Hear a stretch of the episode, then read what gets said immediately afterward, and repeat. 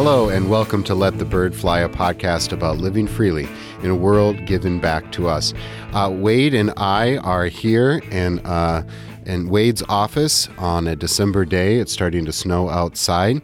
And we're here to start our new Winging It series on the life of Martin Luther. And so, what we decided to do, we finished uh, kind of an, a skip through church history in our last Winging It session, and you can go back and check those out if you'd like. And this will be a little bit more focused on the life of Luther, and we're just going to start kind of with uh, biographies and overall picture of why we should study Luther, and then we'll get into his birth and his parents, and and we'll just keep going as uh, slowly or as fast as we want, and we're going to hopefully get through the whole life uh, of Luther. Uh, uh, Wade teaches the Luther class. How many times have you taught that class now? Uh, probably four or so, maybe. Okay, and this is I'm ending my first semester teaching this, and so we're going to uh, tag team this, so it'll be offered every year. And uh, it was really fun for me to be forced into reading biographies that I always wanted to read but didn't have time to, and also to read his theological writings with a different purpose. And so uh, you have uh, a head start on me just because of your educational background, but also being taught having taught it uh, quite a bit more than I have. But we thought since we both are teaching this, it would be a good winging it session since we're kind of living and breathing in it and are familiar with uh, the new information coming out, new biographies and stuff like that. So, um, Wade, I'll kick it to you and you can either add something to that intro or maybe you can get us started on why we should study Luther. Sure. I, I'm, I think uh, to be honest, I think all three Winging It series now have been your ideas, Mike, and I think they've been very good, and so I'm grateful for that. The uh, the worship one I was a little hesitant about at first, and I think that's been one of our most popular things we've we've done. Um, I think part of the, the the fun with talking Luther is going to be a little bit what we'll be able to get into today, which is uh, to kind of intro Luther scholarship or thinking about Luther and his life and then next time, uh, maybe a little bit today, but especially next time to get a little bit into his family, his background, and his childhood. But uh, Luther is, is one of those figures. There's not a lot of them in history.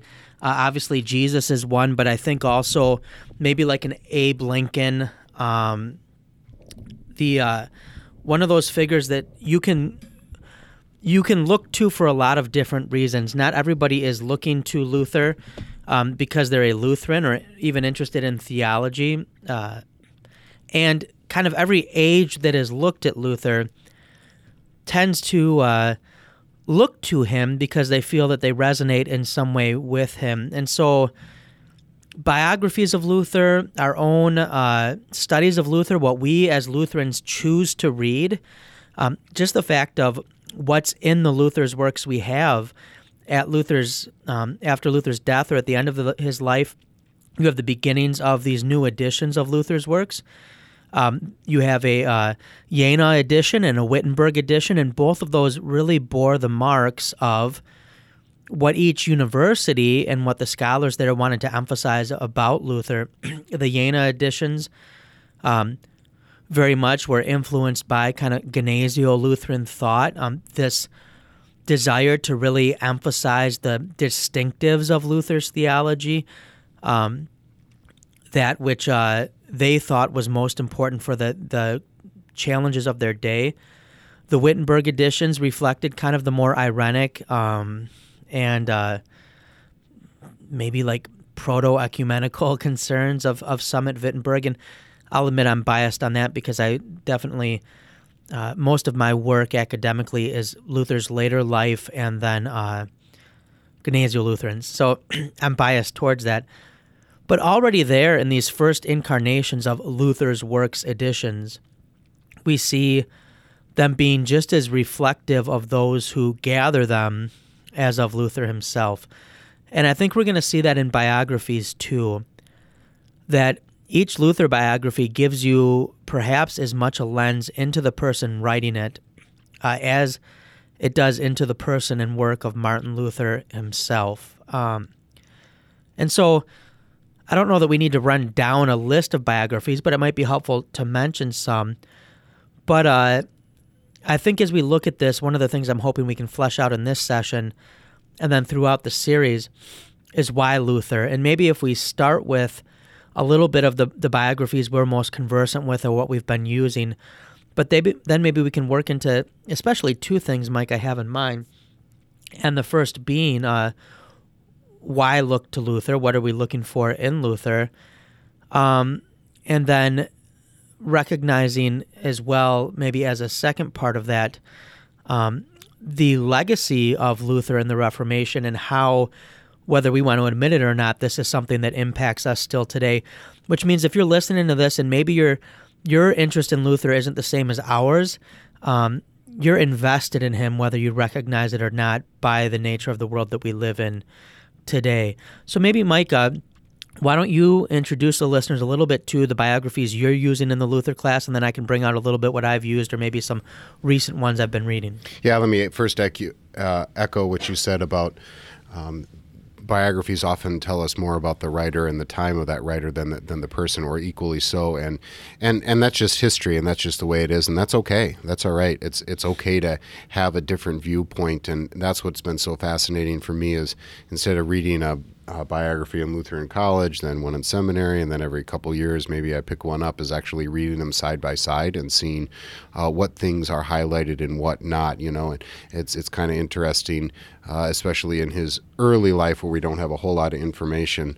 Um, was he poor? Was he rich? Was he middle class or whatever? Is the is the idea of middle class something that wouldn't even been thought about necessarily? and do we want him to have yeah. been poor or middle class or yeah. rich? Right? We all go into that kind of rooting for something. Yeah, and it, and and and some biographies are hey, this is the great hero of our faith. Some biographies are this is another person that's uh, that's a very important historical person, and we try to go through the lens of of uh, more accuracy on what he said and what he did. We're not trying to whitewash anything. So the book that we were to read in college for that was Kittelson, James Kittelson. Uh, I think at that time at Ohio State, I believe. And uh, he, there's a new version of that. I don't have that picked up. I like it because it's it's very straightforward. I like my history. This happened, then this happened, then this happened, then this happened, and then uh, and then maybe another biography um, to supplement that that takes on like a new aspect. Um, I, I we're both using Scott Hendrix as kind of the basis for our Luther our semester in Luther, um, Martin Luther Visionary Reformer, and I'm very glad to use that. I think it's very accessible and very and very good. And and he he points that out too that um, there each biography is going to have its own its own slant, and I, I think he's fairly fairly ba- balanced.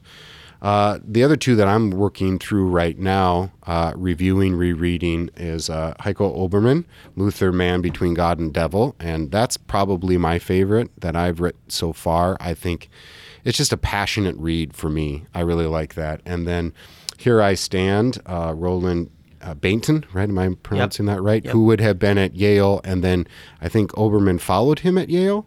Is that correct? I think uh, Oberman was in, I believe, Tübingen, and I know he ends up at uh, University of Arizona, where kind of like um, his legacy is right now. A lot of his works, mm-hmm. but he's he's places in between, and that could well that could well yeah. be. And, I think it's Yale that published it. Yeah, that's for sure. I can't remember if he was at Yale for a while there too, but certainly there's a connection between Bainton and then Oberman as kind of those were those were two big biographies, at least at least in my early um, um, career as a theologian, I look to those two. I think uh, just two little ones that are extremely helpful that um, may not be something we would use for a course because we're using something a little more comprehensive. But um, Jim Nestingen and then uh, has a really good one, and then um, Kaufmann has one that's been translated into English that is, I think, helpful too. But yeah, I would say uh, Hendrix, that visionary Luther, is what we've been using lately in the Luther class. Um, and then the second book in that Luther class is Pettegree Brand Luther. And I know I've plugged that before on the podcast, so I won't too much, but I will say that's my single favorite um, book to have to, to have come out with the anniversary of the Reformation, um, because it's not straight biography, and I, I don't know that it's really even necessarily biography, but it really gets at a lot of the underappreciated dynamics at play in how Luther becomes Luther right? What people think of Luther at that time. And kind of a how media affected his message, which I think is something that I try to drive home with students today. Um, message can't easily be divorced from media and from the medium. And uh, we very much think now in an internet way, right? That's shaped. I know my attention span has been shaped by that, and that's not all bad. Google enables me to do research I never could have done before. I, I just got a 16th century manuscript from a library in Munich again the other day. I didn't have to go to Munich, although that would have been a great excuse to go to Munich. Um, but Brand Luther, very good. And the effect of the printing press then on the success of Luther's Reformation. Um, for for these uh, winging it sessions, I'm reading back through Hendrix, but I'm also reading uh, Lyndall Roper's Mar- Martin Luther, Renegade and Prophet. And I think this shows us a little bit how people can react to biographies because I know some have uh, reacted negatively towards Ro- uh, Roper's biography. Those in the Lutheran world, that is, because um, sometimes as Lutherans we can want more hagiography than biography when it comes to someone.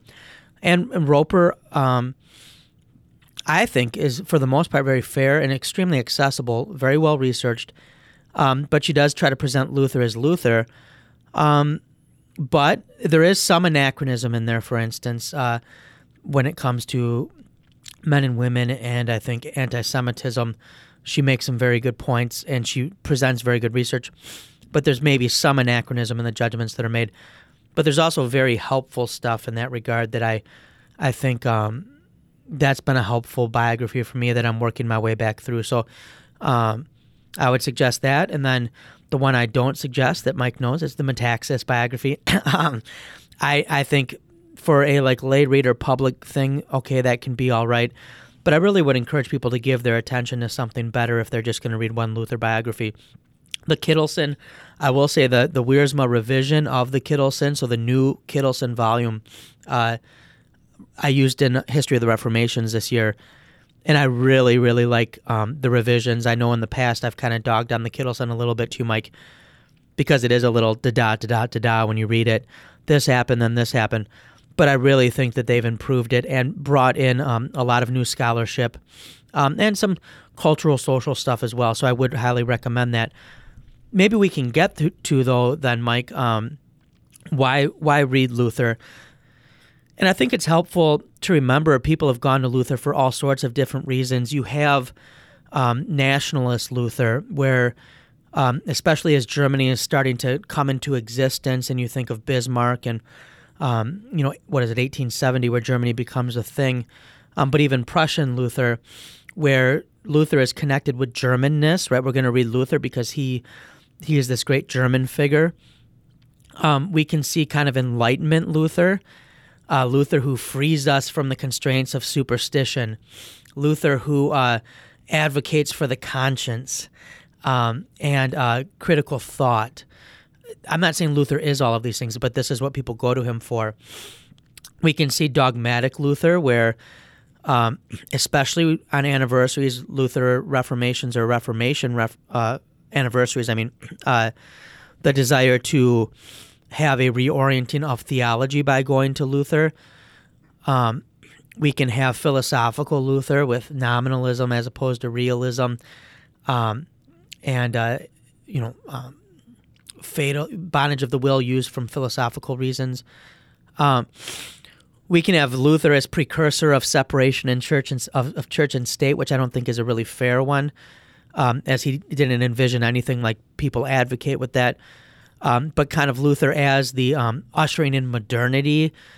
Uh, unfortunately, we can have Nazi Luther. Now, Luther was most certainly not a Nazi, um, but some of his writings were used by the Nazis.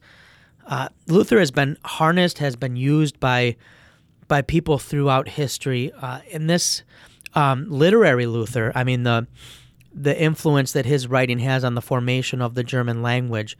Uh, in East Germany, you had studies of Luther's interaction with Münzer and the peasants because you had Luther painted in a poor light as like bourgeois Luther and proletariat Münzer, who was leading, you know, uh, these proto Marxist um, rebellions. So to recognize every age goes to Luther for something. Um, whoever makes a movie about Luther or a biography is trying to find the points of resonance with the intended audience. And so I think Luther is a great figure for us to study or consider because he provides a lens into ourselves. When we read about Luther, what are we drawn to? What are we maybe um, repulsed by? I think we can say some things might be repulsive. Uh, what do we choose to focus on? What do we maybe skim or just glance over? So I think Luther serves, like um, maybe a Lincoln or some others, as a great lens into our own person, and therefore hopefully leads us to ask where our blind spots might be or to ask questions uh, that we might otherwise ask. And I think Luther also is one of those thinkers then who uh, who asks big questions that there's no expiration date on. Um, what drives us to these questions, what we use to come to an answer to these questions, these things may change, but Luther is one who really takes head on some of the, the biggest questions of human existence. And so I think there's there's a value in confronting Luther in that way too, because even if you look at him and you say, "Well, I don't agree with that," um, what he's wrestling with is is still something um, that in our darker hours, maybe as death approaches or as life gets difficult, is still very pertinent. Uh, I don't want to talk, talk too much, Mike, so I'll, I'll, throw that out there if you have anything. Sure. Yeah. I, I always think that not it's not just biographies that show us uh, a different view of Luther, but art too. Um, the uh, the Luther of the statues on seminary and college and high school grounds in our in our little corner of the world is different than the Cranach Luther, quite a bit actually, uh, and they say something about who he is, and and we have fallen a little bit into that uh, trying to defend Luther just because he's Luther. And what I tell my students is don't be afraid. Don't be afraid of the truth, right? Uh, for any of those great figures besides Jesus, right? That you say this is a flawed person, but that does not mean that this person does not have some value. And to really understand where this person is coming from, understand their context, understand all of those things. And that's why it's so important just to do biographies, period, um, and why it's important to do history. And there's so many things that come up in in in today's world, and I think uniquely so in our time. You had the printing press uh, uh, c- contrasted with um, with the internet today, and and I made a point uh, just to use one example, that yes, the, without the printing press, Luther is not does not carry out this Reformation as quickly and as widespread as possible. That's clear. But the, as much as the printing press helped make Luther Luther, Luther helped the printing press make the printing press the printing press, and to say content still matters the printing press was around for a while, movable type was around for a while, but you needed a market and you needed content. And I think that hit home with, with especially of our business minded students to say, content still matters. You can't just it, you can't see everything through the lens of the economy or technology. There's still a human element to it. And then Luther understanding that, what's so great about Brand Luther by Pettegree is uh, these little little little stories about Luther making sure that you know he looked a certain way when someone famous yeah. was coming, and you you know he dressed dressed up for he this occasion, bath, which yeah. is always an interesting thing. Like, okay, yeah. I, he knew what was going on, uh, and, and that kind of shatters the the picture of Luther that I think a lot of lay people in a previous generation had this humble monk who didn't really know what was going on and then he was taken by the word of God and he was so simple and he saved us from the church and from Latin and from all this kind of stuff. It just it's just not accurate right? On a lot of different levels.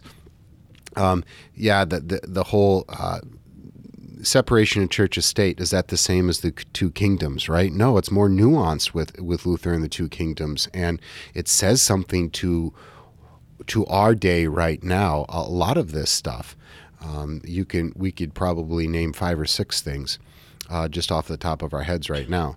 Um, um, the big one for me, um, how we change the world, and something we should think about today, is uh, just the access to information for people. Uh, a that information would be in the vernacular. Um, and, and that means that knowledge is not the property of some certain group out there that can read this, that has access to printed materials, but also the education of the laity, boys and girls, that they would be able to have access to information in general, but also specifically scripture and good uh, catechesis. That's a big deal, and that has ramifications in science, in politics, in a lot of different places. I, I even go so far as to say, um, in my class, um, we're probably not here without Luther and his views on education. Um, maybe maybe we would have been 100 years behind or maybe we wouldn't even have this concept of universal education it, it changes the world in a, in a very profound way i think uh, a couple things you said in there mike that were really good that just to hit on you mentioned that i'm um, getting to the truth of things and, and i think this is an interesting thing too that it's good for us to remember as we study history and biographies and here i don't want to get all postmodern but um, the uh, and I do think there's a way to get at historical truth, right? There are sources that provide data that allow us to make reasonable conclusions. But part of the fun of history too is that the data sometimes improves over time, um, and uh, the um, what we know about how we got the data or what surrounds it, the context can sometimes become clear. But there's also um, something for us to remember that as readers, um, we bring something to the text too, and something can become true for us uh, when it comes to historical figures and their work and, and their writings um, that isn't necessarily how it was true for them, if that makes sense. Um, and so we can sometimes take something very important from Luther in his time and his writings and his thought that isn't necessarily um, what was first and foremost on his radar, but is something that becomes very important for us. um, and so sometimes uh, looking at, at Luther or other figures can prompt us to thought that becomes very productive and true, but it is not necessarily, um, you know, exactly what the original person was after but also to be da- to be careful of that which we've made truth about someone that isn't necessarily truth. So I remember um, one of my members when I had first come to the parish, I was wearing a white gown and or you know vestment and uh, the alb, and and I guess I had a shut-in who last time she had been there, the pastor before me was still wearing the black Geneva, and I remember her she saw my ordination picture and she was very upset because I was in a white robe and so, so were most of the other pastors. And she said, Well, Luther would be rolling over in his grave. Um, and it turns out the previous pastor had been wearing an alb for a while too, because there's pictures in the back of church. But um, for her, right, this picture of Luther that she had, of Luther in his academic gown, which he would have wore at Geneva when teaching, had become something that took on meaning in, in the association it held for her. And we can see this with vestments. White is Christ's righteousness, or black reminds us of our sin. And so to remember, too, um, the value of uh, assessing how these things ought to apply to us, and maybe um, the danger of uh, not being able to recognize when we've imbued something with a meaning that's somewhat foreign to what the person was thinking at the time. Um, I don't think Luther ever walked to class in a black robe and thought, this is really going to lead to some good debates in 500 years about what someone should wear in church. So, just with that caveat, um, one thing that, that comes up with the printing press, too, that I think is important, and you're very right, Mike, about Luther's influence on it, is to remember um, Luther then wrote for that type of um, production of print. so he both shaped the printing press and the printing press shaped his writing. So Luther's very much an occasional theologian. And as much as we might sometimes um, bemoan how verbose he could be, he's usually verbose in collections of his writings. So if you have a book of Luther's writings, he didn't sit down and write that book. He wrote a lot of things that went in that book, if that makes sense. but um, he really wrote for his audience, who is this being published for? But then he also wrote for how many pages this should, should this be if it's going to be mass produced easily? Um, what should the font look like? How will it keep the reader's attention? And I think there are all sorts of implications of that for um, what for publishing today, for parishes and pastors and people's presence on the internet, um, to recognize who is reading through this means, to write for that, um, how we preach even, and and and then um, to recognize that this new medium is going to also shape how people read or follow it. Yeah, short pamphlets sometimes. I mean, we don't think they're short, but they would have been short for, for an academic like Martin Luther back then. Um, the, the font, um, how quickly it gets out um, to the to the audience, often a lay audience, knowing full well, sometimes not to a lay audience. Yeah, this is all stuff that the local parish pastor should understand when he's doing as simple as a bulletin, let alone um, what he's putting out on the internet and um, and his his sermons too. Um, and fiery, passionate, get to the point. Um, you know, don't pull any punches. Um, that kind of stuff, and then yet also uh, there's a certain sense of humility there that says this is not really about me. Like if if you if I'm proven wrong, you know whatever. I, it wasn't really as much as Luther was concerned about his image. For the most part, obviously he's a selfish, vain person just like the rest of us. But for the most part, um, it was much more about the message than about his own brand. So the brand served the message and not the other way around, which is something for our students to really realize because it's not just our students look at brands and are taken in by marketing. They are told to be their own brand, like not just like uh, you know, an osmosis kind of message from the culture. No, they're told you need to be a brand in order to market yourself. Even the army is an army of one now, right? Yeah. I mean, yeah, I mean, literally say this is your brand, make your brand, and and the people that tell them that mean well, and what they mean is make yourself marketable so you can get a job in a very competitive age. I get that, uh, but for Luther, there was the brand served the message, and he wouldn't have used that term, of course, but he understood he understood the image and the brand, but it served the message and not the other way around for the most part. Just the fact that he didn't take money for for his um, things that were printed, um, I think for the most part, if you, you put him up against a wall, it probably would have been, I want to get this house as fast as possible, as cheap as possible. It wasn't because he was being so humble necessarily or righteous, it was for the message. And I'm going to throw out a bunch of stuff real quick, Mike, and we don't want to go too long on these winging its or on this first one. But uh, if you're wondering, why should I be interested in Luther? What might be some points of resonance um, with application still today? I'm just going to throw out a bunch.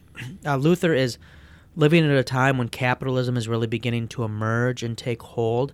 He comes from a, a family that's uh, involved in mining, which is one of the fields that was most affected by this burgeoning capitalism, and, and largely negatively, which explains some of Luther's views. Um, should there be charging of interest? What sort of charging of interest is just? Um, economics, capitalism, these are things we wrestle with today.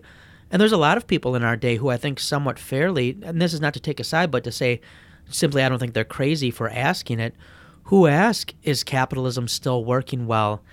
Um, and is it working well for everyone? Um, these are questions Luther asked, and I think uh, it's just another point of context. What does it mean to be a Christian in the economic world? And, and let me follow up. And, and Luther his we, was he poor? Was he middle class or whatever? He's a guy who had relatives that were educated and within the church. He had um, he had a blue collar background you know. His grandparents would have been farmers and yet he is given an education. He's he is like a lot of americans who are like i have a blue collar uncle I have somebody who went to university. Uh, my grandparents were farmers, and I'm, I'm my uncle literally died in a bar fight. Yeah, I'm I'm none of those things, and yet I'm all of those things. And so, his his childhood and his background is very very similar to I think a lot of people living today in America. I think the next one would be to think about education. Um, public school education largely owes its existence to the Reformation, where this uh, impetus comes for the state to support the education of people, not only so that they can be literate to read the scriptures, but for better citizenship, um, university education, really beginning to think about what curriculums should look like. Uh, the growth of the sciences. If God created the world, we should want to study and understand His good and wonderful creation. Um, dynamics of faith and reason, something we wrestle with still today. How does the metaphysical deal or match up with the empirical? Um, do we have to answer the big questions only materially or biologically? These are all questions that come up. Religious freedom and toleration. Now, there is no religious freedom at Luther's time, anything like we mean it today. But the Reformation is going to be really where those questions come out of because how do I get along with my neighbor who maybe doesn't now share my confession? They're still Christians, right? But but you have Protestantism and Catholicism. The Netherlands will be a real uh, kind of um, petri dish for where this will play out. But this these discussions will come out of that, and then with that, human rights. Um, how do we live together? How do we get along? What is the value of a human being? And Luther's answer, whenever controversies would come up, always emphasizes the value of a human being and, and of human life. And, and maybe an un, just before we get too far, I think an underrated he's an underrated voice for uh, the freedom of speech and the freedom of the academy.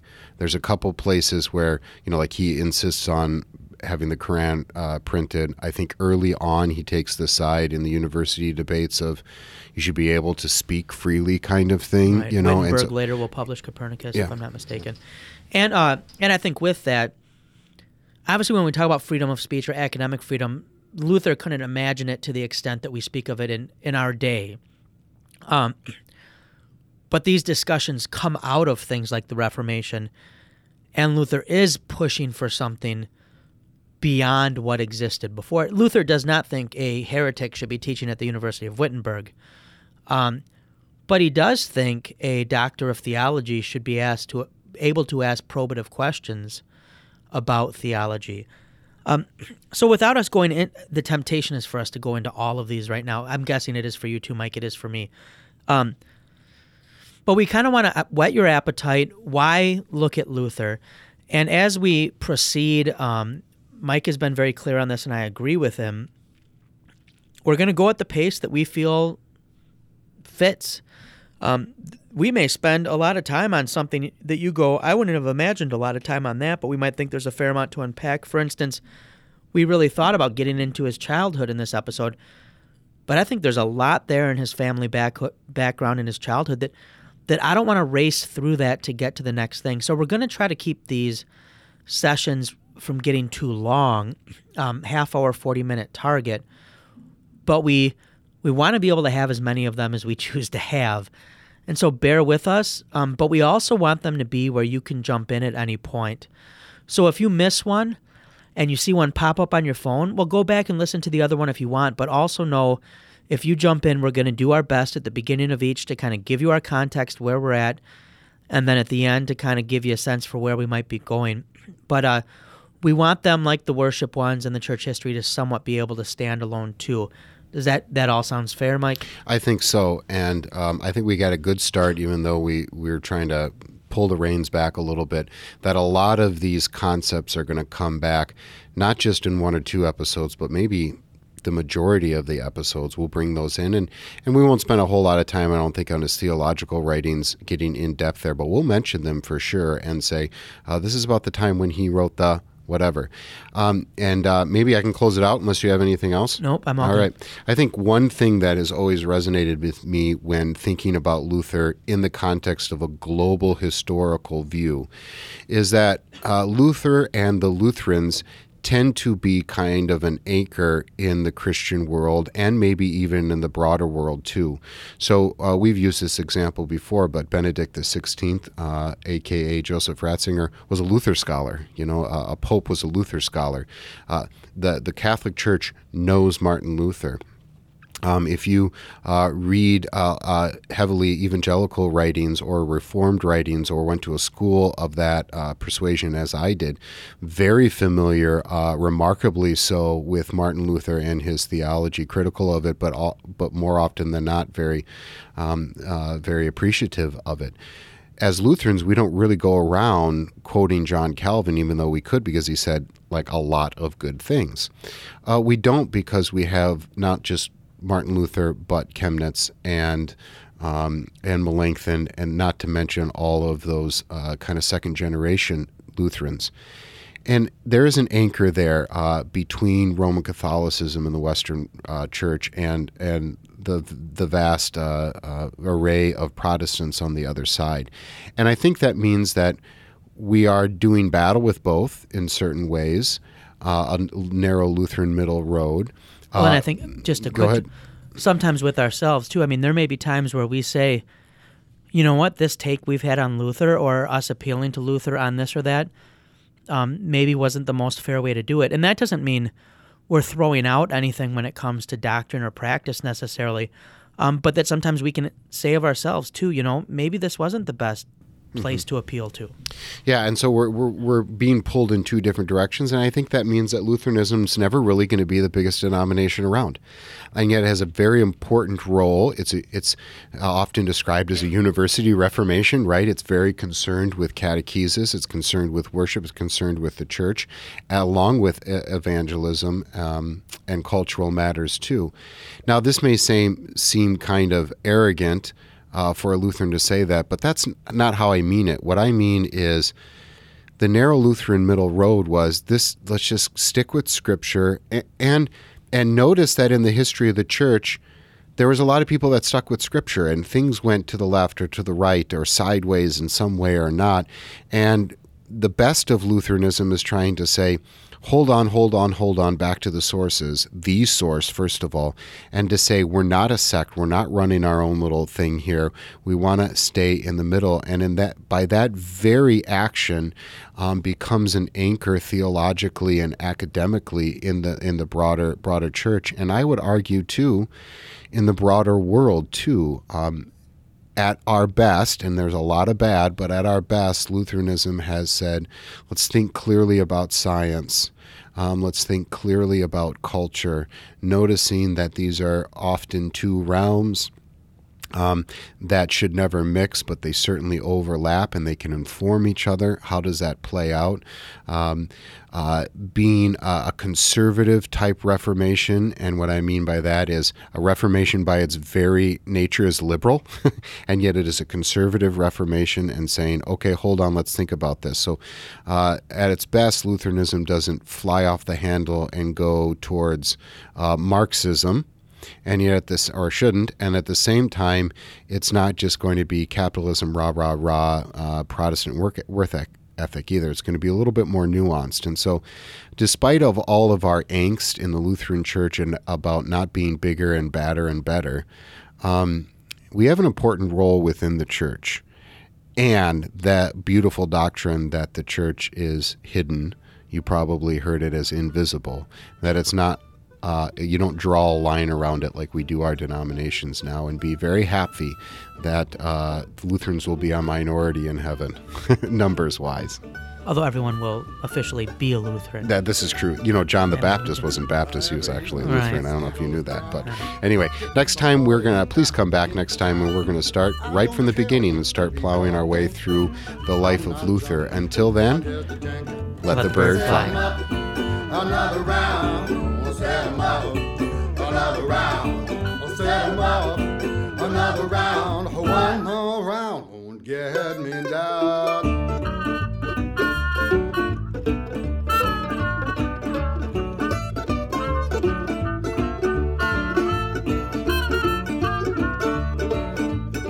Came home last night all full of lush. My babe began to fuss, and I said, Honey, honey, I don't care what the people are thinking.